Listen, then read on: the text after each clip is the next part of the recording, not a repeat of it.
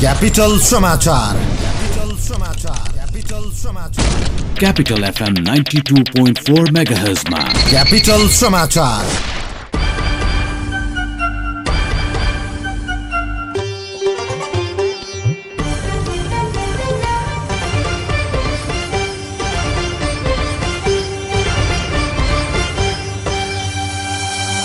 नमस्कार बिहान नौ बजेको क्यापिटल समाचारमा स्वागत छ।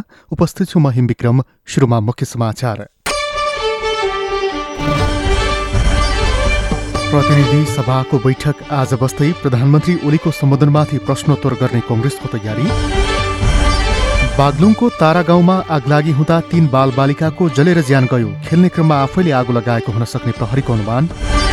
मेक्सिकोसँगको सीमा पर्खा निर्माणमा सहयोग गर्न अमेरिकी राष्ट्रपति ट्रम्पको अपिल आज टेलिभिजन मार्फत सम्बोधन गर्दै र काराबाओ कप फुटबलको पहिलो लेगमा टोटेन हमको साँगुरो जित चेल्सी एक शून्य गोल अन्तरले पराजित।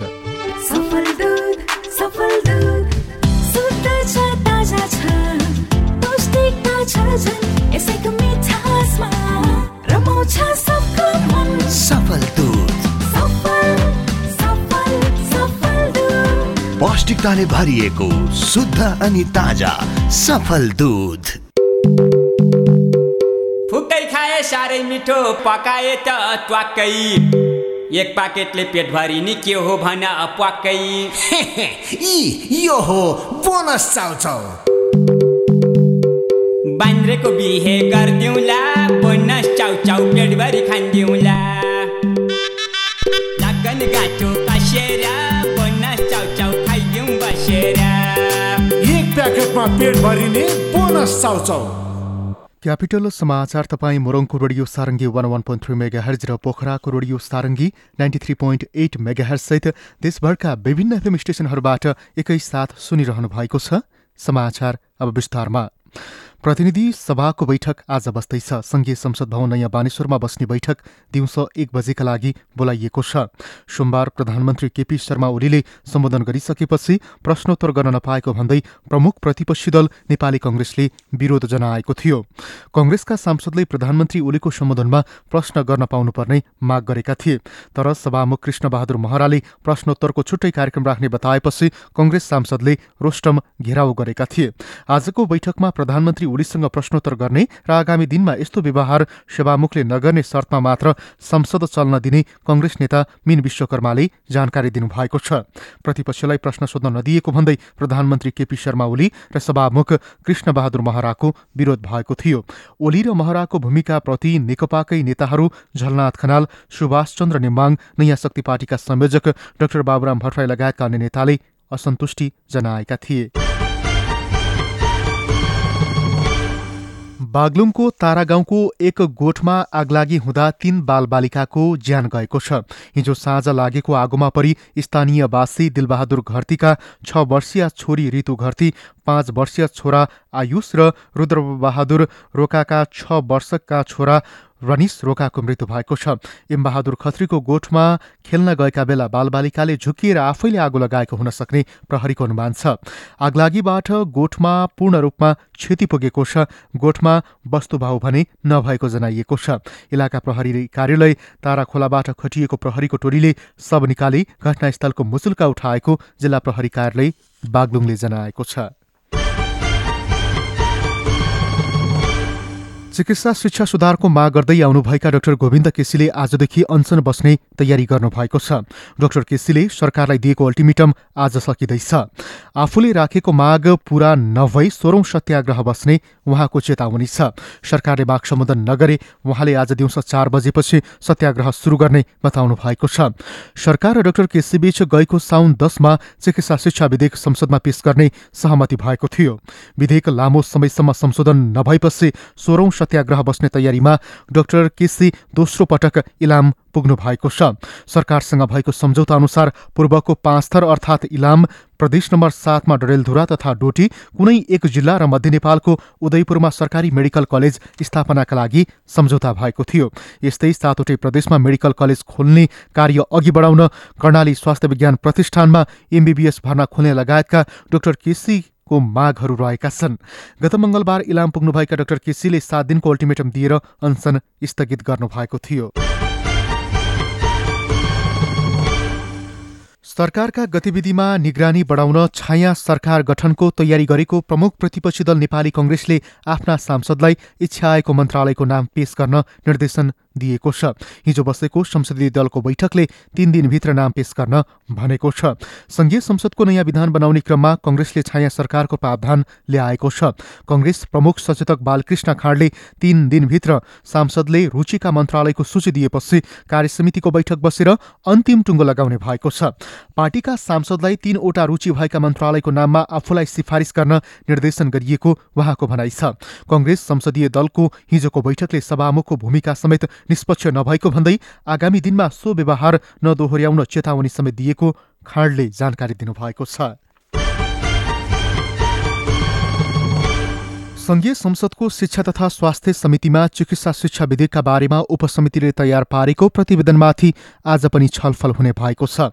गत सोमबार बसेको बैठक समितिका सदस्य एवं कङ्ग्रेस नेता गगन कुमार थापाले उपसमितिको प्रतिवेदनमा राखेको फरक मतमा केन्द्रित भएको थियो। विधेयकलाई सहमतिमा टुङ्ग्याउन थप गृहकारी आवश्यक रहेको भन्दै समितिको बैठक आज फेरि बस्ने गरी टुङ्ग्याइएको थियो। बैठक बिहान साढे दस बजे बस्ने तय गरिएको छ। लामो समय समिति अन्तर्गतको उपसमितिमा सहमतिका लागि छलफल भए पनि गत आइतबार मत विभाजनको प्रक्रिया अपनाई बहुमतका आधारमा प्रतिवेदन पारित गरी समिति समक्ष प्रस्तुत गरिएको थियो। सो क्रममा सत्तापक्षीय सांसदले उपत्यका बाहिर मेडिकल कलेजको सम्बन्धन लगायतका विषयमा चिकित्सा शिक्षा अभियन्ता डाक्टर गोविन्द केसीसँग सरकारले गरेको सम्झौता विपरीतको अडान कायम राखेर बहुमतका बलमा प्रतिवेदन पास गर्न खोजेपछि सांसद थापाले फरक मत राख्नु भएको थियो। उहाँको फरक मतलाई प्राथमिक प्रतिवेदनमा फरक मतकै रूपमा राखी समिति समक्ष प्रस्तुत गरिएको छ। समितिको उपसमितिको प्रतिवेदनमाथिको छलफलमा सोमबार दसभन्दा बढी सांसदले आफ्नो धारणा राखेका थिए। नेपाल कम्युनिष्ट पार्टी नेकपा गठन भएको आठ महिनापछि संसदीय दलको कार्यालयको व्यवस्थापन एक ठाउँबाट हुने भएको छ। नेकपा बनेपछि पनि सिंहदरबारभित्रै संसदीय दलको कार्यालय हालसम्म छुट्टा छुट्टै रहेका छन्। सांसदको सबै काम छुट्टा छुट्टै कार्यालयबाट हुने गरेको छ। नेकपाको बोर्ड लगाएर एउटै पार्टीका दुवैतिर संसदीय दलको कार्यालय हुँदा काम गर्न समस्या भएको छ। पूर्व एमालेको संसदीय दलको कार्यालयमा कार्यरत कर्मचारी नारायण प्रसाद खनालले एक महिनाभित्र नेकपाको संसदीय दलको कार्यालय एकै ठाउँमा हुने जानकारी दिनुभएको छ। नेकपाका अध्यक्ष एवं संसदीय दलका नेता केपी शर्मा ओली उपनेता सुभाष चन्द्र नेमाङ र सचेतक शान्ता चौधरीको कार्यकक्ष पूर्व एमालेको संसदीय दलको कार्यालयमा रहेको छ। अध्यक्ष पुष्पकमल दाहाल प्रमुख सचेतक देव गुरुङ र राष्ट्रिय सभाका दलका नेता दिलनाथ खनालको कार्यकक्ष हालसम्म पूर्व माओवादीकै संसदीय दलको कार्यालयमा छ। नेपाल फ्रान्स परामर्श समितिको बैठक आज काठमाडौँमा बस्दैछ दुई देशबीच कूटनीतिक सम्बन्ध स्थापना भएको सत्तरीौँ वार्षिक उत्सवका सन्दर्भमा हुन लागेको बैठकमा भाग लिन फ्रान्सका विदेश सचिव नेतृत्वको पाँच सदस्यीय फ्रान्सेली प्रतिनिधि मण्डलको टोली आज नेपाल आइपुग्नेछ।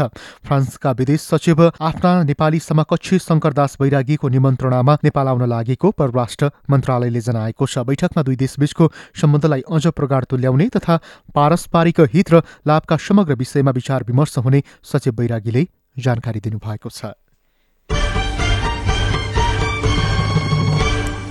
जापानका विदेश मन्त्री तारो कोनो औपचारिक भ्रमणका क्रममा आज नेपाल आउँदै हुनुहुन्छ। परराष्ट्र मन्त्री प्रदीप कुमार गेवालीको निमन्त्रणामा विदेश मन्त्री कोनो अठार सदस्यीय प्रतिनिधि मण्डलको नेतृत्व गर्दै नेपालको दुई दिने औपचारिक भ्रमणका लागि आउन लाग्नु भएको हो।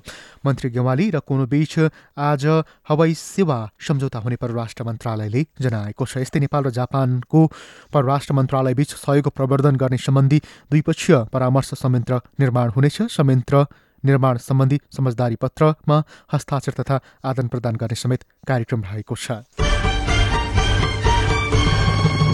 अब मौसम। जल तथा मौसम पूर्वानुमान महाशाखाले पश्चिमी वायुको प्रभावका कारण आज काठमाडौँ उपत्यका सहित मध्यपूर्वका क्षेत्रमा मौसम बदली हुने जनाएको छ। पूर्वको पहाडी क्षेत्रका केही स्थानमा हल्का वर्षा हुनेछ तराईको क्षेत्रमा बिहान हुस्सो लागे पनि दिउँसो घाम लाग्नेछ। यस्तै उच्च पहाडी क्षेत्रमा हल्का हिमपातको सम्भावना रहेको छ। महाशाखाका अनुसार काठमाडौँ उपत्यकाको आजको अधिकतम तापक्रम उन्नाइस दशमलव पाँच डिग्री सेल्सियस रहेको छ भने न्यूनतम तापक्रम चार दशमलव पाँच डिग्री सेल्सियस रहेको छ। सूर्योदय बिहान छ बजेर पचपन्न मिनटमा भएको थियो भने सूर्यास्त भरि साँझ पाँच बजेर पच्चिस मिनटमा हुनेछ। अन्तर्राष्ट्रिय समाचार। अमेरिकी राष्ट्रपति डोनाल्ड ट्रम्पले मेक्सिकोसँगको सीमामा पर्खाल बनाउनु पर्ने विषयमा आज आफ्नो धारणा टेलिभिजन सम्बोधन मार्फत राख्ने भएका छन्। राष्ट्रपति ट्रम्पले आफूले लामो समयदेखि प्रतिबद्धता जनाउँदै आएको सीमा पर्खालको आवश्यकताका बारेमा आज टेलिभिजन मार्फत सम्बोधन गर्न लागेका हुन्। राष्ट्रपति ट्रम्पले भोलि मेक्सिकोसँग जोडिएको सीमा क्षेत्रको भ्रमण गर्दैछन्। त्यसअघि उनले अमेरिकी टिभी दर्शकलाई आप्रवासी समस्या समाधानका लागि पर्खालको आवश्यकताबारे आफ्नो तर्क प्रस्तुत गर्ने भएका छन्। सीमा पर्खालका लागि सरकारी कोषबाट रकम छुट्याउनु पर्ने अडानमा रहेका ट्रम्प र त्यसको विपक्षमा रहेको सेनेटर बीचको विवादका कारण आंशिक सङ्घीय कार्यालयहरूको काम ठप्प भएको सत्र दिन लागेको छ।